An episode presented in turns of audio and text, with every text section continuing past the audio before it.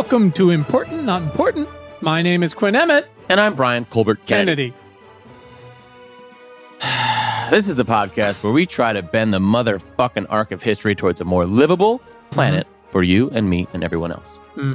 Uh, today we're going to dive into a specific question affecting everyone on the planet right now. If it can kill us or make the future a hell of a lot cooler for everyone, we are in. hmm The key being everyone. there. Everyone. Uh, our guests are scientists, doctors, engineers, politicians, farmers, astronauts, seaweed farmers, even a reverend. Um, we work together towards action steps our listeners can take with their voice, their vote, and their dollar. Hey, remember that you can send us questions, thoughts, feedback, anything you want to us on Twitter at important not imp Mhm. or email us at funtalk at importantnotimportant.com. That's right. Uh, you can also join tens of thousands of other smart folks and subscribe to our free weekly newsletter at importantnotimportant.com. And if you believe in our work and it helps you fight for the future, you can support us at importantnotimportant.com slash shitgiver. Mhm. For just five bucks a month, we'll give you ad-free episodes, a discount at the store, and even our Fun Talk episodes where we discuss such timely items as breakfast pizza, Mhm. Girl Scout cookies, and being a jazz singer in the 40s. That was a good one. Uh, but this week, we're asking, hey, Brian, uh, you voted for clean energy. Why the hell hasn't it become a thing yet? And our guest, Dr. Leah Stokes. She's the most amazing fireball of action oriented positivity combined with hard hitting policy know how that maybe we've ever encountered. Mhm, mhm. She's all, she's everything. she is. Uh, she's like, uh, you remember Captain Planet? yes. Boy, I don't, some kids might not get that one. Some of the younger folks. It's sad. Uh, but instead, she's a powerful woman. Yep. w- Way less creepy. Oh, yeah. and um, super up to snuff on like the legalities of fossil fuel utilities. Like if like if Captain Planet had a PhD in kicking ass Mhm. and public policy. hmm hmm Uh, anyways, I mean, at the end of this conversation, you will know exactly why your state is still building or spewing fossil fuels and how you can burn it all down. Let's burn it down. Uh, this is uh, this is a good one. This is how the system works. Uh, kind of like uh, institutionalized racism. It was designed this way, and now we got to break it on down. Yep. Pretty It's pumped. up to us. Let's do it. Our guest today is Dr. Leah Stokes. That's how you pronounce it. And together we're asking, uh, folks, you voted for clean energy, so why the hell hasn't it happened? Uh, it's a great question. Dr. Stokes, welcome. Thank you so much for having me on. Sure, Sure. Thanks for taking the time. We are thrilled to have you Surprised as you haven't left yet. one of your four podcasts this week. Right. um uh but can should we refer to you as doctor? No, feel like no, this- of course not. Please call me Leah. All right. Well, But you are a doctor. Um, yeah, I'm not a medical doctor. I think those are a little more in demand right now with the coronavirus. they might need you. Uh, just hold on to your pants. We'll see. Uh, um, Leah, could you please tell everybody uh, real quick just who you are and, and what you do? Sure. So um, I'm an assistant professor at the University of California, Santa Barbara, and I work on energy policy and politics with a particular focus on climate change. Uh, I've been doing climate change research for 15 years now, which is shocking uh, to me and everyone else. And um, yeah, I got my PhD at MIT and I worked on how do we build renewable energy faster and get more people to accept it and you know help fight against fossil fuel companies and electric utilities who are slowing down the clean energy transition. And that's still where a lot of my work focuses today Wow. Uh, Brian, you got one of those, what, what was it called? PhD from MIT, I believe? Yes. I think you have all yes, those yes, letters. all They- of the letters. They might be in a different order, though. Yeah, don't ask me what order. It's fine. It's uh, fine. that Awesome. sounds really wonderful and necessary and like a fight you'll be fighting forever, probably. Yeah, good luck. yeah it's Uh, my life's work climate change that's the downside uh, and the upside is it's my life's work so i know what i'll be doing for the next couple decades Mm-hmm, My goodness. Thank you so much for doing that. So what we're going to do is um, provide some context uh, for our for our topic today, our question today, and then uh, we will get into some some action oriented questions that we can all um, uh, ask uh, uh, uh, to get to the heart of, of why we should give a shit about you and all of your all of your years that you've already worked on this and will continue So to work many on years. this. 50 years. all of the years. If that sounds great, sounds great let's do it. Awesome.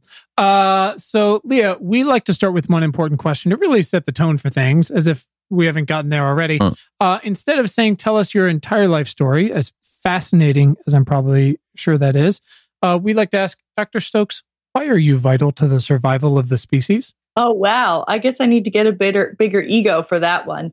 Um, Be bold. Come on.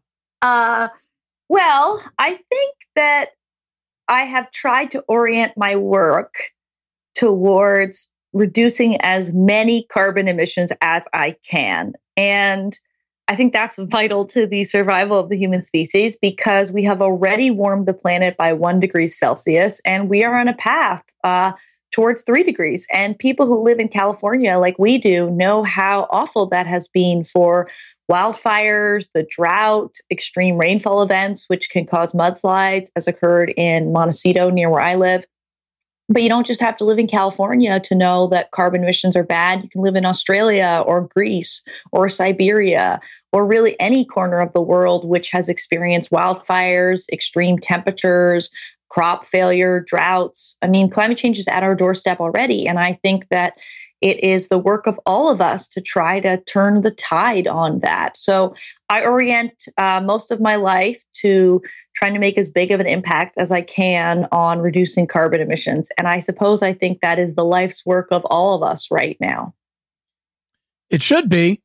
Uh, Should and be. we're really glad that you're our queen. So thank you for that. Please just Um, tell us what to do and we'll do it. yeah, just just tell us what to do. Um, okay, so uh, to get a little context, I'm going to cheat uh, today. Sometimes this is super technical. Sometimes this is more philosophical. Uh, sometimes it's a historical rundown on something. I'm going to again cheat, and I'm going to read directly from the blurb about your new book, "Short Circuiting Policy: Interest Groups and the Battle Over Clean Energy and Climate Policy in the American States." Parentheses Studies in Post-War American Political Development. It's the shortest title on Amazon. And this is what it says. In 1999, Texas passed a landmark clean energy law, beginning a groundswell of new policies that promised to make the U.S. a world leader in renewable energy. As Leah Stokes shows in Short Circuiting Policy, however, that policy did not lead to momentum in Texas, which failed to implement its solar laws or clean up its electricity system. Examining clean energy laws in Texas, Kansas, Arizona, and Ohio over a 30 year time frame, Stokes argues that organized combat between advocate and opponent interest groups is central to explaining why states are not on track to address the climate crisis, which feels like a complete understatement. She tells the political history of our energy institutions, explaining how fossil fuel companies and electric utilities have promoted climate denial and delay. Stokes further explains the limits of policy feedback theory. Can't find, wait to find out what that is, showing the ways that interest groups drive retrenchment through lobbying, public opinion, political parties, and the courts. More than a history of renewable energy policy in, Amer- in modern America, short circuiting policy offers a bold new argument about how the policy process works and why seeming victories can turn into losses when the opposition has enough resources to roll back laws. I can't imagine a more important investigative piece at this moment, uh, as January 2021 is our first and maybe the last great chance to affect the climate crisis, uh, to provide millions of green jobs, uh, to help frontline minorities who are already and always the first to suffer, to help farmers and our soil and the ocean, so much more. Um, but in the meantime, so many localities and cities and states, like the blurb hinted to, are, are, are attempting to, or its people are attempting to do the work to fight back. Um, but it seems like a lot of time that's not translating to much of anything. So, examining why and how the system hasn't worked up to this point feels pretty essential. If we're going to use all this energy uh, to get people to call their Congress people to donate money, and of course to get them to vote. So, with that, we can focus on our question this week, which is: You voted for clean energy. Why the hell hasn't happened? Leah, I'm looking at the bio on your website, uh, and then again, I'm generally trying to figure out if among all your degrees, you've got the entire alphabet covered here. Um, I don't even, I honestly don't know what some of these things are, but I do have a, well, I have a lot of questions. As much as, uh, like we said, we usually look forward and not backwards, I'm increasingly curious uh, as we talk to so many of the world's smartest folks, um, many of whom are, are women and or people of color. Uh, I'm curious, not necessarily h- how they got to where they are. And like you said, you've made this your life's work and, and, and what they're working on, but why? Um, so Leah, take take me back just a little bit. Why did you move from Canada to America? Are you are you lost? Is everything all right? Is is there? did they kick you out? Are you okay? I really love the United States. Funny enough, I'm an immigrant, which many people don't uh, realize, but it is mm-hmm. true. Mm-hmm. And I'm proud to be one. And I really love this country. I chose this country. Um, and I love Canada too, don't get me wrong. But mm-hmm. I think that the mm-hmm. United States is the engine globally for innovation. And I felt that if I came to this country, I could make a bigger impact on the world than if I stayed in Canada, uh, even though I love Canada and my family is there. Because, you know, this is the place where ideas come from, where technologies come from, where policy is innovative. You know, we can make changes in this country that will ripple out across the entire planet. And I really want to be part of making those changes. So I'm really hopeful that the United States uh, still has the opportunity to be the world leader on the climate crisis. And we are just one good presidential election away from making that happen. So I guess, uh, you know, like many other immigrants, I'm kind of patriotic in my own way. I really like the United States. the optimism is yeah is la- is laudable wow. is laudable. I, I hope so too. And, and, and right, that's the thing about tw- 2021 here is it's like and this is the crushing thing about the, the Warren debacles we just discussed. It's like it, it is so within our grasp to do like enormous yeah. things if we can just get one one election correct. I, I do want to ask those uh, more serious question. I mean, we don't really do serious ones, but why did you decide to focus so specifically on the discrepancies between voter behavior and how that's not usually turned into actual policy and, and so the world is ending it, mm-hmm. what what got what got you to that is there further i guess is there like a specific relationship or moment you can point to that was a catalyst to get you where you are today well, I just keep seeing um, from public opinion research, which I've done myself um, and many of my colleagues have done too. I just keep seeing how much people want action on climate change. And that's not surprising nobody really wants to hand a damaged planet to their children or their grandchildren or their friends. Uh, it's not something that we want to do, and yet we appear to be driving off a cliff. And so I keep asking myself, why is that? I mean, it's not as if rich and powerful people live on a parallel planet where they're not going to be affected by the climate crisis. They are going to be and are already being affected. And so I get very puzzled as to why we are not making more progress. And so I have oriented my research towards answering that question, and a few answers have come up. Um, first, there are powerful companies, electric utilities, and fossil fuel companies that profit off of fossil fuel extraction and combustion. They make money by burning coal at coal plants, by extracting oil and gas. And were we to pass climate policy, they understood starting in the 1980s that it would dramatically affect their profits. And so they waged a climate denial campaign for many decades. This has been documented by Naomi Oreskes, a Harvard historian, through her book with Erik Conway called Merchants of Doubt um, and mm many other people's research. And it's also a big part of my book, which you talked about, Short Circuiting Policy, um, which I just discovered is going to be an audiobook, which I'm really excited about. Cool. wait, are you re- wait, yeah, hold on. Who's reading it? Is it you? I don't know. I only heard yesterday. so, but probably not me. I mean, I would be amazing. Let's be real. Let me let no, my no, ego come out for that. For sure. But, but I don't think it'll be me. So anyway, so you will be able to listen to my book for those audio files out there. My kids anyway. are going to love that in the minivan. It, yeah, it, it's still going to be a little wonky, but it'll be at least audio delivered. So, you know, the climate denial campaign has been hugely successful. I mean, this is something like we don't know how much money's been spent, but let's say a lower estimate might be 10 to 15 billion dollars over the last few decades. Well, that amount of money has bought these companies decades of delay and, you know, trillions of dollars probably in in revenues and profits. So, you know, it pays them to slow down climate action and to hold the rest of the planet hostage to their business model. That's a really destructive thing, but the unfortunate fact is that they also have the ears of politicians. Um, and I've shown that in my work. In, for example, Texas, something I cover in my book, a lot of people talk about how Texas is this clean energy leader, but the fact is it only gets a quarter of its electricity today from clean energy sources. And by contrast, California gets half of its electricity from clean energy sources. So it's way behind what other states are doing. And that is because Texas has a legislature that only meets every other year and only meets for six months every other year. And people hmm. might say, Boy, I thought oh, Virginia was bad. Holy shit. I didn't know, know. that.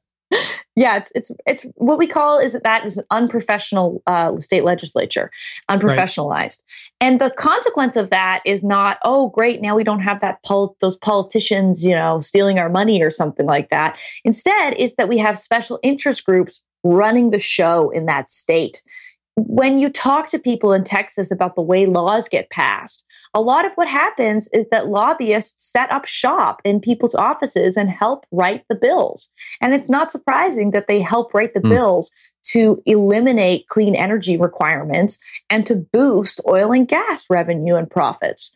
And um, the same can be said of Congress. I have this study which shows that uh, chiefs of staff and legislative directors in Congress. These are the most senior staff in Congress. They do not know what the public wants on climate change. They dramatically underestimate the support there is for climate action. And that's particularly the case for Republicans, but it is still the case for Democrats. So, why is that?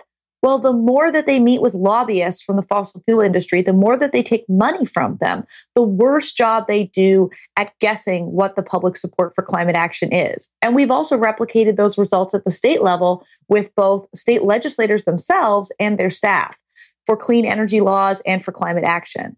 So clearly, we have a system as Elizabeth Warren would say, that is corrupt, that uh, gives a lot of access to moneyed special interest groups that um, are extracting fossil fuels and poisoning people and destroying our climate. And we really have got to change that system so that we can continue to have a stable climate for the future.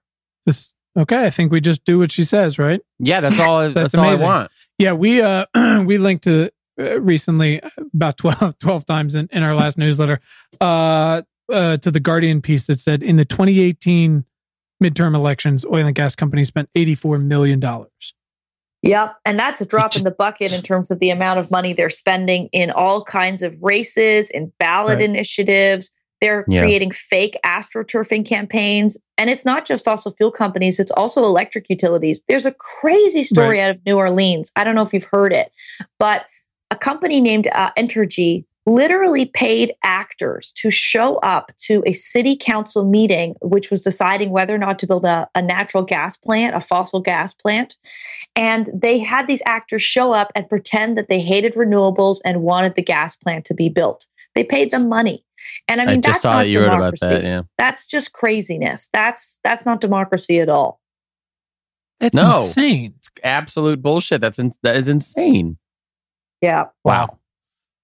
So you know we, we've we've we have and we spend considerable effort here uh, trying to to help our listeners um, and and then with our newsletter uh, newsletter our our readers understand you know exactly how much money we're talking about here like like like Quinn just said this 80 over 80 million dollars in 2018 and the billions that you mentioned let's like just try to get specific for people I, I want everybody to understand the the dysfunction here is there maybe it's Texas is there a state that you've studied where it is the the absolute biggest mess? And and could you take us through i guess is it possible to to fix this ever? Can you just uh, like take us through the process of like oh people have shown up to vote uh, an example like people have shown up to vote and this is how they voted and this is how it got fucked up along the way Sure. Well, Arizona is a wonderful case. Uh, Texas is a great one too, but I've already kind of laid that out. Yeah. Arizona is something I talk a lot about in my book. And there's an electric utility in that state called Arizona Public Service. It's a private monopoly company, meaning that if you don't like their business practices, but you live in a house in their service territory, they sell you electricity, and there's pretty much nothing you can do about that. And what Wow. they've been doing is taking the profits from people paying their electricity bills and funneling them on the order of $55 million over several elections into electing regulators that will continue to increase their profits and block solar energy in that state. Man. They spent, I believe, $40 million trying to block a ballot initiative which would have required more renewable energy in that state. And, you know, Tom Steyer, the person who was recently running for president, he was on the other side of that. He was trying to make sure that ballot initiative passed and that we would have more clean energy requirements in Arizona. But unfortunately, uh, the advocates for clean energy lost, and the utility has had a real stranglehold over policymaking in that state for a long time. Uh, the one silver lining is that they've gotten so much bad press out of their corrupt behavior. I mean, we're talking about putting millions of dollars into primaries so that they can choose who their regulators are going to be at the commission. And these commissioners are responsible for setting their rates and their profits because they're a monopoly corporation. So, uh, you know, there's finally been a backlash from the public, and the CEO has been ousted, and now we have a new CEO, and he claims that he will no longer put money into politics in Arizona. He won't be Mhm. trying to buy races for the regulator or block ballot initiatives. And you know, I'm hopeful that that could be true. But unfortunately, Arizona Public Service has lied many times in the past. If it wasn't for the work of fantastic investigative journalists, people like uh, Ryan Randazzo at the Arizona Republic, we wouldn't even know how much money was being funneled into these efforts because even though one of the regulators in Arizona tried to subpoena the corporation and say, you need to tell us how much money you're putting into this, they resisted for years. I'm pretty sure they even sued him. They sued their Wow. own regulator. So, you know, this is this is the kind of corruption that is really corrosive to our ability to take on the climate crisis. And we need our fossil fuel companies and electric utilities to stop this behavior and be held accountable for what they've been doing in terms of climate denial and climate delay for decades. Wouldn't it be great if we had a candidate who maybe based her entire campaign on anti-corruption? Yeah, I know. It's a little One day. sad. it's a sad day today. One day, someday. One day. Um, are are there places, Doctor Stokes, uh, states here or other countries where where uh, that this is already outlawed, Like, uh, ha- ha- like or are there examples where we, where people have gotten money out of th- things like I this? don't yeah, uh, you know, obviously money in politics is this huge problem, and, and we've got all the Supreme Court cases that have been such a nightmare about it, and corporations are people. But uh, are there any success stories anywhere? Well, California is a lot better. Um, we have a program in place called the Intervenor Compensation Program. I believe it was passed in um, 1981. My book will fact check me on that one. And Hmm. this this program allows for NGOs, independent groups to intervene in the regulatory process and get paid for it so that they don't have Hmm. to have deep pockets because they're, you know, here's how utilities have the money to go to these regulators and demand policies in their interests. They get guaranteed profits. That's how it works. They're a monopoly. They charge money to customers, and then the regulator says, We're going to pay you back for your costs plus profit. And that's fair on some level because they're providing services that we all need. But if there's nobody else who can afford to show up at the regulatory process, then you have this total asymmetric situation where you have only one group that has the resources and they're only lobbying in their own interests. So, what California has done is they've passed a law that allows other groups to show up and pays them to show up. And the analysis that's been done of this law is that it has saved consumers uh, millions of dollars over the course of a, a few years. And I think it only costs each person living in California 17 cents a year to fund that program. wow, Pretty Wow. much, yeah, it's it's it's a huge return on investment, if you know what I mean. that should All be of us have nationwide. yeah, all of us have lower electricity bills and we have cleaner electricity in the state in part because of this program. So, if we were to have these kinds of reforms in other states, I think we would see more advocates being able to participate in the process and hold utilities accountable. And that would allow us to make better decisions, to stop approving new fossil gas plants that are going to be open for decades, and to instead turn towards clean energy sources. So, you know, California is a pretty hopeful case, and I think that other states could be following our lead. Is there, b- before everybody in the other 49 states get super excited about uh, following that, is there anything s- specific to California that has made that work that might not be repeatable elsewhere, or is it mostly repeatable? Well, California, uh, the intervenor compensation program is a really key part of that story um, because there are advocates who I know and have interviewed uh, who have just been able to show up for these battles at the regulatory um, body and the legislature year after year to fight for the clean energy that we all need because they're funded and they don't have to apply for some grant or right. you know worry about is there is the philanthropist going to stop funding climate change next year they can get a guaranteed source of money i mean they have to apply for it but then they can be paid back for their costs and so i think that is a model that other states can follow and it can make a really big difference uh, for other places. So I don't yeah, know if Cal- I've ever heard of a program like this. No, nobody talks about it. It's a it's a very weird, wonky thing that I that I talk about in my book, and um, it only exists in I believe California and a couple other states, and Hawaii tried to pass it a few years ago, but they didn't. And I think this is a kind of small tweak that a lot of states could be making that would start to make the playing field more even, where we could have people speaking in the public interest, speaking up for climate change, and being funded to do it year after year. That's exactly what we need to start making progress. I think I'm from Virginia, which is uh, why I'm so keen on it, and also just I mean it's uh, such a relief and so exciting to see everything that they're they're doing now. Also, as a not professionalized uh, legislature, which is obnoxious, but hopefully they'll be able to fix that as well. But I think about, I mean, their their deals with a, a a a utility called Dominion Power, which are just mm-hmm. they're basically they're basically just monsters. Yep. And uh, how something like a, a like oh my gosh, like a, a, policy like that just could change everything in that state. That's really fascinating. Yeah, I mean, it, there are no silver bullets in this world, unfortunately, sure. but you know, to me, that's a kind of change that can help fund groups that we want to have more stable funding. And for those listeners who are really interested in understanding how bad utilities can be, I would really recommend checking out the work of an organization that I adore called the Energy and Policy Institute. This is a kind of group of ragtag uh, people who work across the country, and they dig up the dirt on these utilities and they try to make it public and get it in the New York Times and in the newspapers of the day. And um, they're holding these utilities' feet to the fire. And we're starting to see some progress through the works of groups like that. For example, in Colorado, there is a rural electric co op called Tri State, which is very dirty, maintains a lot of coal plants. And in the last couple months, they've announced that they're going to start retiring their coal fleet.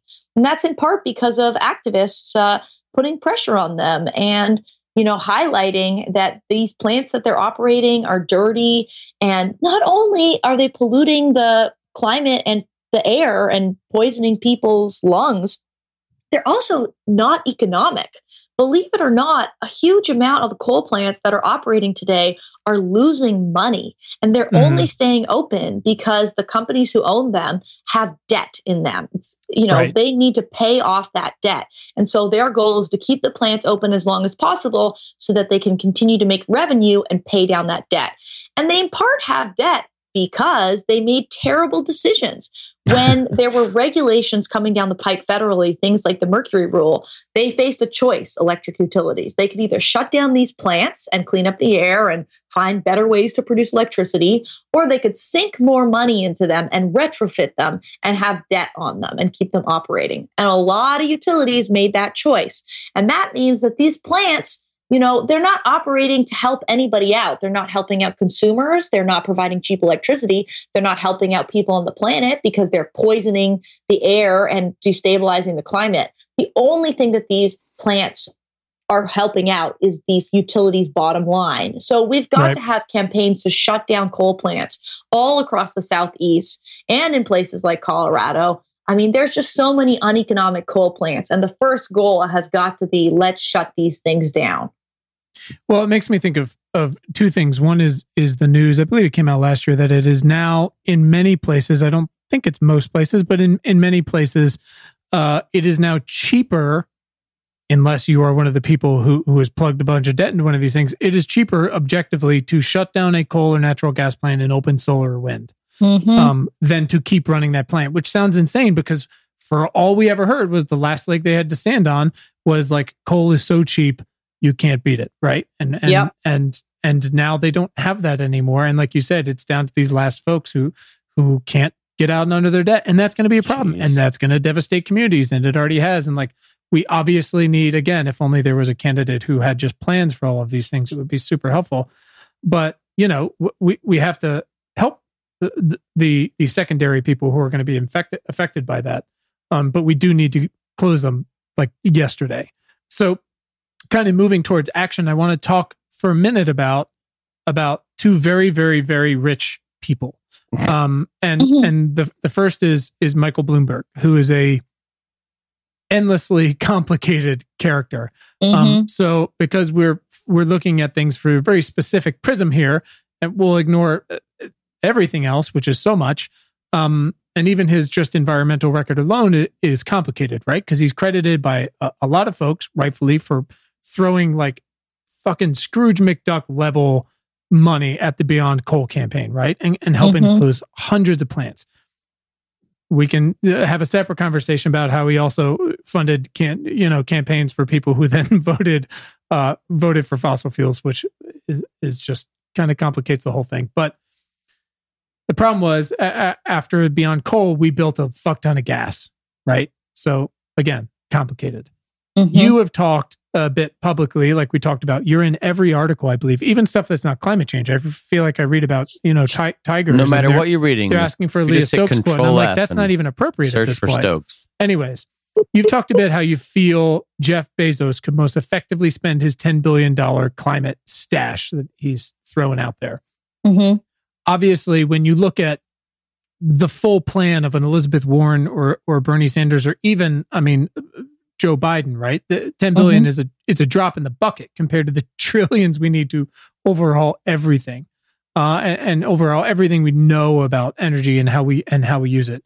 Um, but it it compared to what's being spent right now, it it could be a huge kick in the ass, right? So where would you most effectively spend 10 billion dollars? Go. Yeah. Well, I think that, you know, Michael Bloomberg's out of the race as of yesterday. God, it all just changes so fast in the last couple days. Yeah, it's eh? wild. It's a crazy week. Anyway. Yes, it has. So I think we can all go back to not hating him quite as much as, uh, as unfortunately he was loathed the last few weeks, um, perhaps for justifiable reasons. But at least on the climate front, uh, Bloomberg is not the enemy. He has put I think upwards of $80 million into the Beyond Coal campaign at Sierra Club. And that campaign has helped in these kinds of regulatory battles that we've been talking about to make sure that a group like Sierra Club is well resourced and can show up to the battles and go to the regulatory proceedings and say, hey, you don't need to keep that coal plant open. That isn't justified. And to fight against these utilities trying to keep them open. And, um, you know, people might forget, but they blocked over 200 plants from being built in the first place. At the end of the George W. Bush administration, there were a lot of coal plants being planned all across this country. And the Beyond Coal campaign first started by blocking those plants from ever being built. And then they pivoted towards shutting down existing plants. And I think they've mm-hmm. um, shut down over 300 plants now. So we're talking about, you know, more than 500 coal plants that they have helped get offline. And of course, yes, there are other factors. There are economics, there are regulations, there are other things that are shutting down coal plants. But Sierra Club showing up and having the resources and being able to put pressure on regulators to shut down coal plants, that has definitely made a difference. And what Bloomberg did before he started running for president again is he launched the Beyond Carbon campaign, which was an expanded version of the Beyond Coal campaign, but now at $500 million. So about more than 10 times the spending, if well, maybe more like eight times the spending. Yeah. Um, and you know, that was supposed to be focused to some extent on natural gas because what's been happening is that in these proceedings at state by state regulatory commissions, a lot of utilities have been saying, we need to build gas now. We got to build this gas. And a lot of new gas plants have come online. So we're in the same place that we were uh, maybe 10, 15 years ago for coal as we are now for fossil gas. And we need a campaign to block those plants from opening. So I think that that work uh, that Bloomberg is going to fund uh, is really important and high leverage. And I could see Bezos doing the same kind of thing. For example, about half of all the homes in this country are heated and cooled, and they use cooking fuel from fossil gas. This mm-hmm. is methane that is dug out of the earth and you know goes into our homes and there's research that's suggesting that it even leaks in our homes and it's really not good for our health so there's lots of yep. reasons to get fossil gas out of communities um, in the northeast for example there's often leakage in the old pipeline infrastructure and it literally blows up houses from time to time literally um, so we've got to get this fossil gas out of our buildings and i could see bezos funding a campaign to start that process. You know, how are we going to get incentives at the county level, the city level, the state level to help people get fossil gas out of their houses, to change to heat pumps, to induction stoves, to electric hot water heaters, all this new technology. Um, that would be an amazing campaign. Um, we could also see him, you know, try to uh, fund grassroots groups that are putting pressure on uh, our federal government to make sure that we can get Democrats elected to the Senate. And as of yesterday, one good news is that it seems like the Democrats do have a shot of flipping the Senate, actually. So, um, one thing that Tom Steyer has done a lot with his money is he's started an organization called NextGen, and it has funded groups with ballot initiatives, uh, who, you know, people running in campaigns to try to get climate champions elected. And I have heard some rumblings that um, uh, Jay Inslee's team may be working on things like that too going forward. So funding for uh, Jay Inslee's former people would be brilliant because I cannot sure. think of smarter policy people who have really I mean, these these guys wrote, wrote more than 200 pages of documents on how to transition the economy. And so you know, what if we funded some of their ideas as campaigns and started to, for example, try to retrofit homes to get more energy efficiency, to get fossil gas out of that? Here's my real dream. Do you know who Chip and Joanna Gaines are? Do you know who that those people are? Yes, I definitely know who they are. They're building like a city, aren't they? I mean, it's incredible. Yeah, they're like the Oprah Winfrey of home renovations. Okay. Right. Oh, those. Um, yeah, yeah, yeah, yeah. So, th- so here's my dream. I dream that those two, you know, I think they have five kids, and in January they were quoted in the media saying that they really care about, you know, protecting the planet for their kids and they want to do something good. Well, here is what Chip and Joanna Gaines could do. They could start making getting gas out of homes a really cool thing to do. They could be, you know, marketing huh. induction stoves, talking about heat pumps, talking about energy efficiency retrofits for houses. They could make this cool for everyday Americans. And the nice thing is they're from Texas and, you know, they're they're not lefties, so to speak. So sure. they would be wonderful messengers in terms of, you know, creating a big campaign. So Bezos funding Chip and Joanna Gaines to sell induction stoves to America. You know, th- that's one of my dreams for how this money could be used. Nice. And, and this is kind of, you know, maybe this sounds weird to people, but the fact is, we've got to change a lot of infrastructure in this country. And some of it is at the plant scale, like coal plants and shutting them down. And that's something we should work on. But others of it is in people's backyards, it's in their own houses. And we've got to get rid of fossil fuels everywhere in the economy. Mm-hmm. So, uh, there's a lot of work to do, and I, I'm I'm really happy with Bezos' decision to give this money. I know some people have been critical, but to me, this is exactly what we need so that we can scale up ideas and campaigns and start getting leverage on removing fossil fuels everywhere that they exist. Important follow up question. If Chip and Joanna Gaines hear about this and Jeff Bezos hears about this, uh-huh. and as again, because you're in every article, mm-hmm. uh, and they find out, oh my gosh, Dr. Leah Stokes up in Santa Barbara, this was her idea. And they say, Dr. Stokes, in exchange for this idea, we offer you, we will renovate one part of your house. What would you, what, which part of your house would you do? So here's the dirty secret of Dr. Leah Stokes' house. I focus so much on climate change. I mean, I work seven days a week. I have a full time assistant. Like, I have kind of run my health into the ground a little bit over the last 12 months because I just mm-hmm. feel like this is the moment I have to do everything I can do. And what people may not know is that my husband also works on climate change full time. So that's oh, our boy. gig. Oh, and boy. so our house is uh, half renovated. We have um, had a hole in the wall for about four years now. Ah, so okay. we, we are not focused on solving the problem of making our house look nicer. We are mm-hmm, focused mm-hmm, on mm-hmm. solving the problem of the climate crisis. But the number one thing I really want to do, if mm-hmm. and when I get the time, to do it is to get gas out of my home. That is something mm. that hmm. I'm really passionate about. And I've been telling a lot of other people to do it. And I'm hopeful that some of your listeners might get inspired to do it too. Mm-hmm. But that is on the top of my renovation list. Uh, you not, know, getting a gas free home. No, the hole in the wall. One time, so we took these upper cabinets off. And I don't mm. know if hmm. you know when you take cabinets down, we then gave them away for free to somebody else. So they were recycled anyway. Wonderful. Uh, we took them down and afterwards you'll see that it's not painted behind the cabinets there's just some weird mm-hmm. it looks bad and yeah. we've had that in our kitchen for four years and one of our friends came over and they said oh is this abstract art on your walls and and we said, no, that's called half done renovations. Yeah. You got to so, yeah, say yes could, to that I question. I could Absolutely. use Chip and Joanna Gaines in my life, but I only want them if they're going to do it in this eco-friendly, deep decarbonization kind of way. Because one of the only changes I've made to my home, if you must know, is I put in these things called Indow window inserts. This is an American company, and they okay. allow you, if you have single pane glass, which many people in California have, to create a custom sized insert that sits up against that single pane glass in the windowsill. And it, it's an energy efficiency measure.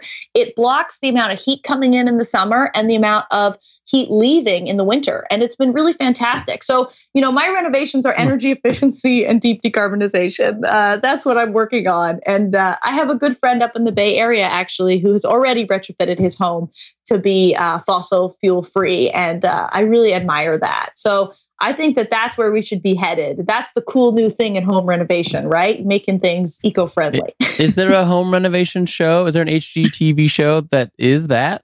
Because there should be. I know there really should be, don't you think? That would, that would be, be, genius. Awesome. Somebody in Hollywood should be listening to this podcast yeah. and be thinking, you know, let's make an eco uh, home renovation show. Genius. That'd be, that'd be so awesome. We got nothing else to do, Brian. Yeah, come on, let's do let's it. Let's do it. oh, that'd be fun. Hey guys, it's Quinn. If you're listening to this, you obviously like podcasts, and you probably like music too. On Spotify, you can listen to all of that in one place for free. You don't even need a premium account. On Spotify, you can follow your favorite podcasts so you never miss an episode. You can download episodes to listen to offline wherever you might be, and you can easily share what you're listening to with your friends via Spotify's integrations with social platforms like Instagram. Spotify has a huge catalog of podcasts on every topic, including the one you're listening to right now. You can just search for Important Not Important on the Spotify app or browse podcasts in the Your Library tab. Very convenient. And of course, you can follow us so you never miss an episode of Important Not Important. Uh, Spotify is the world's leading music streaming service, and now it can be your go to for podcasts too. Your positivity and optimism are incredible. Uh, although clearly there are obstacles. Uh, w- what would you say are the biggest, or what is the biggest obstacle that you run into besides having to live in the states? um, I think our biggest obstacles are fossil fuel companies and electric utilities, and um, and more recently, there's a new campaign which people can get involved with about the role that banks have played, including Chase Bank and, and insurance companies like Liberty Mutual, uh, have played in funding and bankrolling a lot of fossil fuel infrastructure. So, you know, we've got to get these companies to change their tune.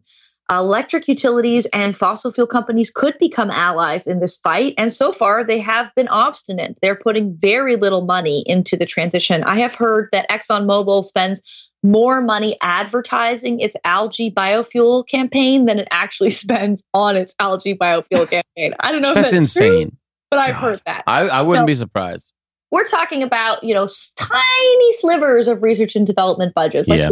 1% that's going towards uh, real deep decarbonization and so we have got to tell these companies that is enough is enough. They have to pivot their infrastructure, they have to pivot their capital, and they have to start investing in deep decarbonization. Otherwise, these companies will not exist anymore. That is what we've got to be clear about. And so, um, one really exciting part of the campaign that's going on right now is called Stop the Money Pipeline. Uh, it's been launched, I believe, by former people who worked at 350, and mm. um, they're targeting Chase Bank in particular. Jane Fonda is part of this campaign. And on April 23rd, which is the day after Earth Day, there mm-hmm. are going to be events at Chase Banks everywhere across the country. So it doesn't matter where you live. I'm sure there's wow. a Chase Bank in your community. Mm-hmm. And you can go and protest. If you are a Chase Bank customer like I am, you can, you know, cut up your credit cards. You can close your bank account. You can take money out of your bank accounts. You can go and talk to them and say how disturbed you are because Chase is, I believe, the biggest funder of fossil fuel infrastructure. And they do have um, a former Exxon executive named Lee Raymond. I believe he's on their board. He has a senior role um, with their organization. And, you know, that the link between Chase and the fossil fuel industry is wrong. And we need to tell them that enough is enough. They need to stop. So um, those are the obstacles. We need to stop the money flowing into the fossil fuel economy. We need to stop fossil fuel companies and electric utilities from continuing to invest in the fossil fuel industry. And we need them to stop investing because research shows that we are already on pace for 1.5 degrees Celsius. If we build any new fossil fuel infrastructure, any new natural gas plants, new oil fields, put more natural gas in new buildings. If we do any of that, we will tip over past 1.5 degrees Celsius. And that is considered, you know, the safe level as if one degree Celsius is safe. It certainly doesn't feel safe in California or in Australia or in Siberia or anywhere else. But, you know, that is a really hard line that we need to not cross. And so now is the time to get involved and to start demanding that our, our institutions like Chase Bank um, start changing their ways. So those are the main obstacles. And then the last one I would say is unfortunately we have a climate denier occupying the White House, and uh, really? we've got to change that. Yeah. um. Yeah. That that that sums it up. That sounds pretty comprehensive. What are the, what are the biggest obstacles that you run into in in your daily work? Like, what's the shit that drives you crazy that you're constantly pushing up against? Is it just academia or? well, I think that a lot of people believe that climate change is a an individual problem. And they believe that in part because fossil fuel companies like BP have run campaigns for a very long time, popularizing the idea of a carbon footprint calculator. You know, log on to BP's website and you can figure out how much you specifically are ruining the mm-hmm, planet. Mm-hmm. um, and I think I, I started in this movement from an individual behavior change perspective. I was a psychology student and I ran a campaign to try to get people to save energy, to try to get them to take the stairs and turn off their lights, etc., and do all these changes that individuals can do. And at the end of that experience, I woke up and I realized that sure i'd saved maybe 10 12% of the electricity in those buildings and i maybe empowered a lot of people to think about the climate crisis but I hadn't moved the needle nearly as much as we needed to because this is not an individual behavior change problem. It is a policy problem and an institutional problem. If we could transform the behavior of fossil fuel companies and electric utilities, that would go so far into solving this problem. Sure. You know, it's it's awesome if people want to buy an electric vehicle. I have an electric vehicle. It's awesome if they want to retrofit their homes. I fully support that. But mm-hmm. I don't want anybody thinking because they took a plane last week or because they eat meat or because they used a plastic straw that somehow they're not in the climate fight. They are in the fight and we need everybody in the fight. I don't care how big you think your footprint is, how many children you have, as if you're responsible for your children's footprint. I deeply disagree with that. You know, all of that messaging is divisive and it doesn't b- build the big tent that we need. I fully support people being vegan or making choices, riding their bike. I've done those things in my life too. But we have to recognize that we need every single person in this fight so that we can hold our politicians accountable, hold our institutions accountable, change fossil fuel companies and electric utilities, and really get the entire society on a pathway towards deep decarbonization. Because this is not a problem you can solve by yourself. Trust me, if it was, I, me and many of my friends would have tried to do it mm-hmm. already. this is an institutional problem, which means mm-hmm. it is a political problem, which means the number one thing people can do is talk about climate change and get involved in an organization to drive political change on this issue. It's not about self purification, it's about political action. And, you know, Bill McKibben, Katharine Hayhoe, a lot of leaders in our movement have been saying that. And I just want to underline sure. that that is very true based on my own research. Yeah, I love it. I mean, it is. It's, it's, look, eh, eh, it, I've always believed, eh, and and this is more sentimental than practical, that doing doing little things, whether you know, obviously buying an EV or little things like your light bulbs or using less water or whatever it might be, or you know, or getting gas out of your homes, kind of in the middle. Uh, you know, those things make you feel like you have at least. It makes you feel they're they're they can be so annoying at times. I mean, buying an EV is less so, but doing some of these other things are so annoying that it almost makes you want to hold the bigger institutions' feet to the fire even more. It's almost like I, I've got my foot in the game. I'm doing my shit. Like, why aren't you guys? Um, but it, it is important to know, like, you know, whenever people ask us, like, oh, should I do this? Should I do this? I'm like, just fucking vote. Just, just start, just start with fucking voting. You know, when like, it, I, I, I'm, I'm interested in seeing what California's turnout was for this primary because the last primary, uh, when everyone was saying how California was the vanguard of the uh, mm-hmm. uh, resistance, turnout was 11%. And it's wow. like, I'm so glad that you're using less water during our drought and doing this shit. But 11% is completely fucking unacceptable. And we, we have to get out there. And, and look, I'm not saying we got to get to 100. We won't. The national average is for even presidential elections is whatever, 50, 51%. And hopefully we can start changing that more with absentee balloting and same day registration and all that stuff. And, but it, it, it's got to be better. It's the number one thing. That's the thing. We have to get those people out of there and get the right people in. Um, I, I, yeah, I, and you know, one thing I've learned from my research is how much leverage a person with ideas can have on the system. You know, if you've for example, the idea of a renewable portfolio standard, maybe you've heard of it. It's this law mm-hmm. that exists in majority of states, including in California, that sets targets for clean energy there was a young woman who was doing her master's thesis at uh, UC Berkeley, and she wrote about this idea in her master's thesis. And, you know, she then worked with organizations. There was a campaign across the country, and now this policy exists most places.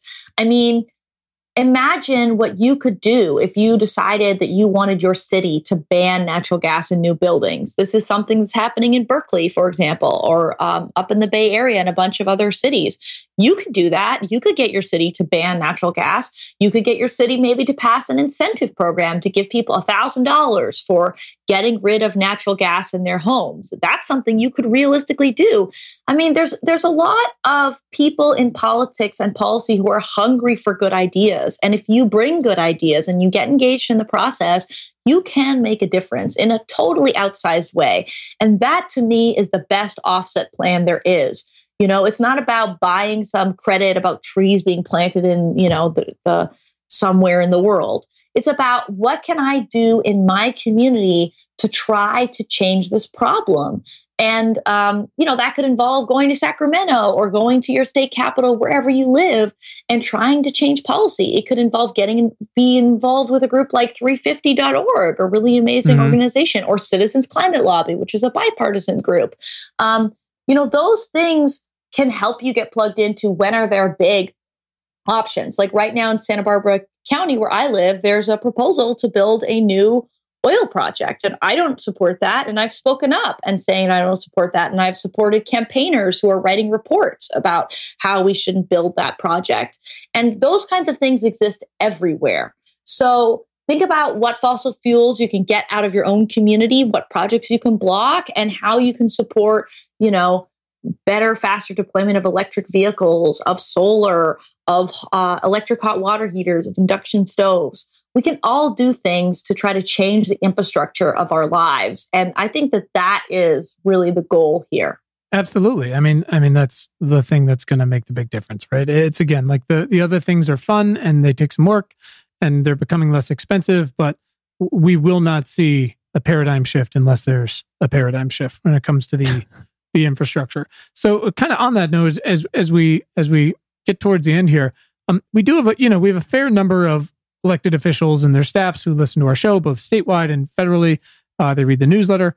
What can those people take away from this conversation and and further your book and specifically the audio version obviously um, where does where does change start for those people well look there's this wonderful book called designing climate solutions i would suggest that any policymaker or staff person who doesn't quite know where to start should check that out it's a roadmap to all the different ways that you can pass policy to target emissions across the economy. Um, and I would also say that every elected official uh, and staff could download the 200 pages of the Inslee climate plans or the 14 Warren climate plans. We have mm-hmm. a lot of really good ideas out there. Uh, those ideas are, are mostly targeted at the federal level, but you know, there are ways that we can downscale this to the state and local level too. Uh, I have a report myself coming out soon uh, from the Roosevelt Institute and the Southern uh, Economic Advancement Project, which is, which is Stacey Abrams's yes. new uh, group. And, you know, we have come up with a list of things that uh, cities, states, counties in the South can do to try to decarbonize because unfortunately the South is way behind the rest of the country on these things. Yeah. So, um, you know, there's lots that we can all do, and every person can make a huge difference. And particularly if you are a politician or a political staffer, I mean, wow, think about how much leverage you have and how much you can change the system if you try. So, I just would encourage everybody to view themselves as a climate champion and, um, you know, not worry about purity tests or, you know, whether or not they have a big carbon footprint. Just lean into this problem and see what there are, what there is that you can do in your, um, your state legislature or your city council or your county supervisor uh, board or whatever it is. Um, mm-hmm. Everybody can play a role, and um, everybody can feel proud of playing a role. This is like a World War II scale mobilization. Just like in World War II, where people had victory gardens and they did many things on the home front to help support sure. the broader campaign. That's the same right now. All of sure. us can be making changes to really leverage um, this this transformation together. Maybe the problem with America is we just need more Canadians in it. Maybe this is the thing. This is what Canadians have been saying for years. this is the whole thing. So they started just coming just on down and being like, fine, we'll just fucking do it ourselves. Fine. Well, there's uh, a funny story that I have. I actually have a lot of friends in the United States who are Canadian and who are environmental activists and researchers and whatever else. And I kind of call us the secret Canadian environmental mafia because we yes. are in your midst. You can't quite tell that that's who we are. oh my and, God, I love um, it. You know, we are spreading the environmental gospel across right, this it's country. Like, it's like if you have a long enough conversation, you can kind of maybe pick up on it depending on where they're from, but it's not one of those obvious things where you're like, I don't know, maybe they're an agent, but I, am not 100% sure. We're just going to keep, she just, seems so lovely. Yeah. Keep, we'll just keep going. keep them, keep on coming down. Um, so I, we've actually done a really good job, thanks to you, of, of covering a lot of the action steps that we can uh, all take to, to get involved in, you know, specifically in this conversation in an outsized way. I, I, don't think anybody we've talked to has really like harped on that so much. That's awesome to it's hear. Yeah. yeah. Um, so, but yeah, let's, so let's just sum it up, um, and, and get specific here. So we always, uh, we talk about what we can do with our voice, um, to try to change, you know, policy on our, our local and, and state levels.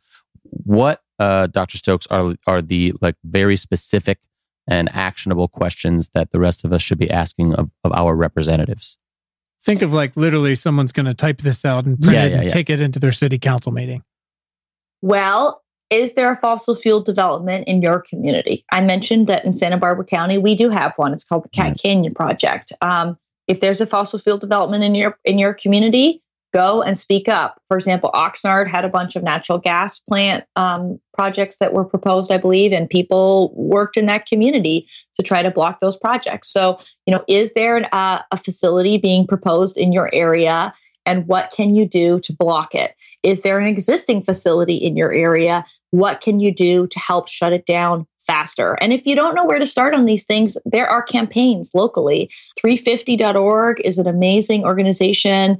They have campaigns all across this country, little chapters everywhere. So go and join them. Um, mm-hmm. If you're not maybe as lefty or you don't want to block projects, you want to think about passing a carbon price nationally. Uh, there's a group called the Citizens Climate Lobby that has chapters all across this country and that is working really hard to try to get uh, carbon pricing passed. And so you could join that organization.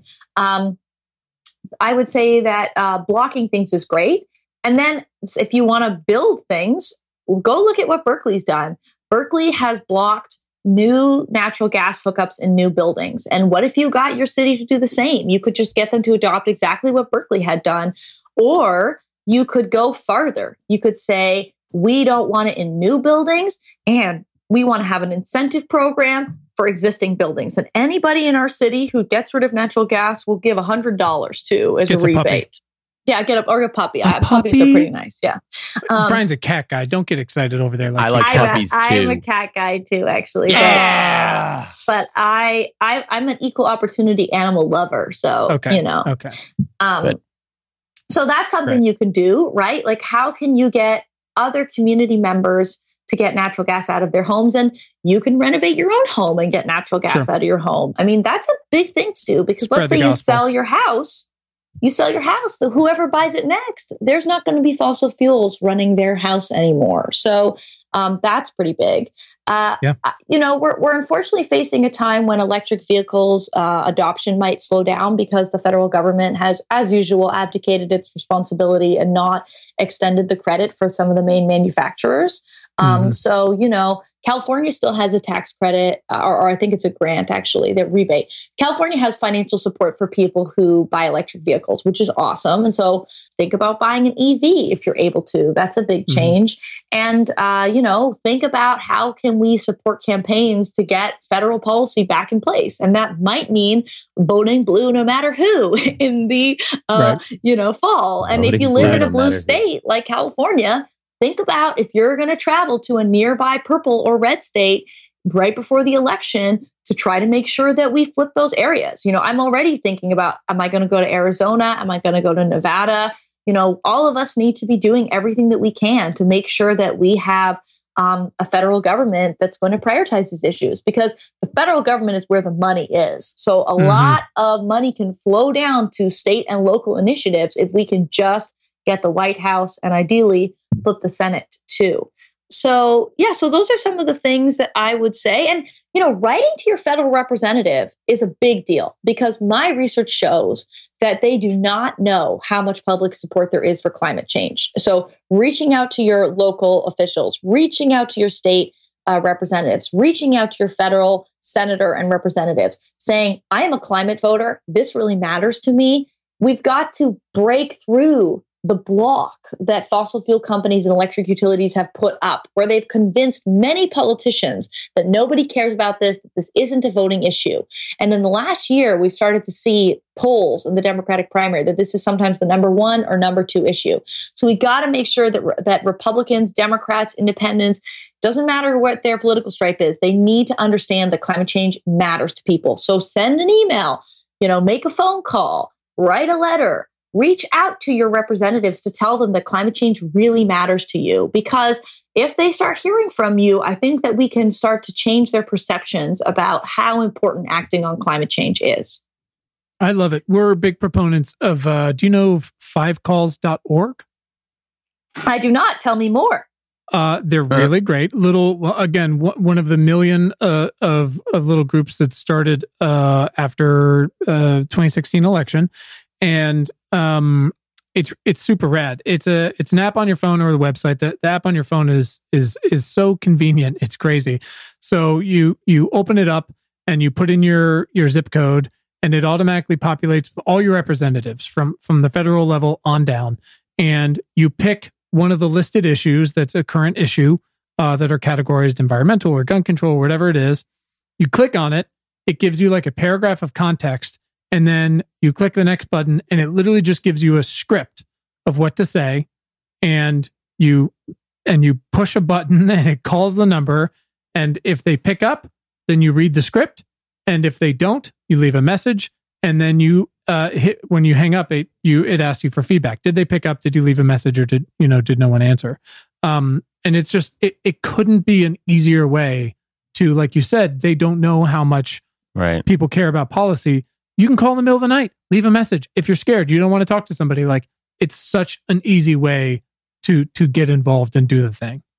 It's Yeah, it's and I love that. That's brilliant. And you know, if people send an email or a letter and they write it themselves, I think Mhm. that that I mean, I'm doing some current research on this topic, so I don't really know, but my hypothesis is that if you kind of write your own message, it doesn't need to be Mhm. long. It, you know, it could just be like, I really care about climate change. You know, there's there's some bills right now, uh, like the Clean Future Act, for example, in Congress. You could Mhm. say, I really support the Clean Future Act, or actually, crazy enough, there's a bipartisan bill in the Senate in Lisa Murkowski and Joe Manchin's uh, I committee saw right that. now Yeah. it you know it's not the perfect bill i wish it would go farther but you could write about that bill you could say you know this bill really matters to me it's really important we have to act on climate so writing your own message this could take you three minutes you don't have to talk to anybody if you're freaked out by doing that For and sure. all of these messages get read. I have talked to many people in congressional offices and they read them. So don't feel like you're screaming into the void. We've got to change the perceptions. And I would be remiss if I didn't say once again that April, so April 22nd is Earth Day. That's the 50th anniversary of Earth Day. So everybody Mhm. can, you know, go to some kind of party. Whoa. Yeah. But the day after Earth Day, which is April 23rd, that is this big campaign day against Chase Bank. So mark your calendars if you're interested in getting involved. You can go to stopthemoneypipeline.org to get more information. And, you know, think about if you can go to a Chase Bank that day. It doesn't take much. I'm sure a lot of your listeners have a Chase credit card or a Chase Sure. account. They're really common. They're the Amazon credit card and the United credit card. I have those cards. I have an account. And so I'm going to get involved. And I would really encourage people to think about, you know, can I do this? Because look, if we can get banks to stop funding this stuff, ooh, that would be amazing. Sure. Absolutely. Uh, I love it. Brian, you'll be taking some time off from work for us to go stir shit up again. okay. Get ready. I'll do it. handing out some stickers, kicking Fine. some ass. Um, this is fantastic, and you definitely need to let us know where you're going because we just want to follow in your wake. I believe. Yes, Yeah. yes, yes, whatever yes, the thing is. Um, you're, you're stalkers, right? But in the good way. There's this. But the- um, the, the- but Oh, the yeah, nicest hold- one. nice- the nicest Yeah, one. the Yeah, nice- yeah, oh, yeah, God. yeah, yeah. Oh, no. We got to wrap this up. oh God. One of my favorite pieces that Bill McKibben has written, he's a wonderful writer on climate. um, he's written this piece in the New York Times, I think it was back in 2014. And it's about, I think it's about like there are bad pictures of me on the internet or something like this. Anyway, he gets stalked, but by like right wing anti climate people, and they take pictures of him, you know, Oh, with God. a plastic bag or getting into a cab or, you know, being an evil God. You know Mhm. person in the hu- person in the world who of course Mhm. uses carbon because the entire world runs on carbon and Right. i love it because he says hypocrisy is the price of admission to this movement and so Hmm. you know don't feel like you need to be pure before you get involved because you will never be pure and we we're- need everybody involved right now Yeah. Yeah, I mean, if it no wasn't time clear, there's no purity going on over here whatsoever. um, I'm so sorry if that was like Except- a except- misconception. we do wash our hands we do wash our hands yes, we're very yes. good at that and we don't We touch our do faces 20 seconds, please. I mean, I have three small children, and it's just constantly Oh, just like, oh my God, stop touching your face. Oh my God. Holy cow. Yeah. Uh, Brian, bring it home I, here. yeah, we yeah, gotta get this lady it's out. She's been- got it's so been much so to do. long. We know you're busy. Thank you so much for She's being here four more today. podcasts today. uh, we have we have a little um a little lightning round uh, uh, list of final questions for you if you have time. of course It'll be really fast, right, Quinn? Yeah, Yeah. real fast. All right, Dr. Stokes, or Leah, as you prefer to be called. Uh, when was the first time in your life when you realized you had the power of change or the power to do something meaningful? when I was in fifth grade and I spent my lunch hours cutting up small milk cartons so that we could make them flat and recycle them. Yeah, Awesome. that is the best. I love it. That's so specific. That's so rad. Um, the who is someone in your life that has positively impacted your work in the past six months? Elizabeth Warren. I don't know if she's in my life, she's in my heart. Um, Boom. She you might not know she's in your Yeah. life. she has been out there fighting for brilliant ideas, fighting for everyday people, fighting for climate action. Um, and, you know, I wouldn't want to be running for president. It seems exhausting. Are you kidding me? And she's Oh, just God. been shaking hands, giving speeches, doing selfies, and doing it all with a smile and amazing energy. And I think as a woman who cares a lot about policy and details and making a positive change in the world, you know, seeing Elizabeth out there doing pinky promises with young girls everywhere, it just it's made me so hopeful. And um, so she's been great. And I'll just say also Jay Inslee. Jay Inslee has Yeah. been amazing. Love him. Brilliant in a guy. world where like it was still okay to prefer a white dude. Um, to be clear, like Warren was my choice from way back. But if you look at not just environmental, like if you look at Jay Inslee's track record as governor, it is insane that he's not president. I mean, Yeah. he has been so productive on like every front. It is crazy. But it's like we just he's from the Northwest, so we ignored him. Yeah, and now he's going to take on coronavirus much better than Pence or Trump. What a guy! Oh yeah, that's amazing. Um, what a guy. I, I will. I will.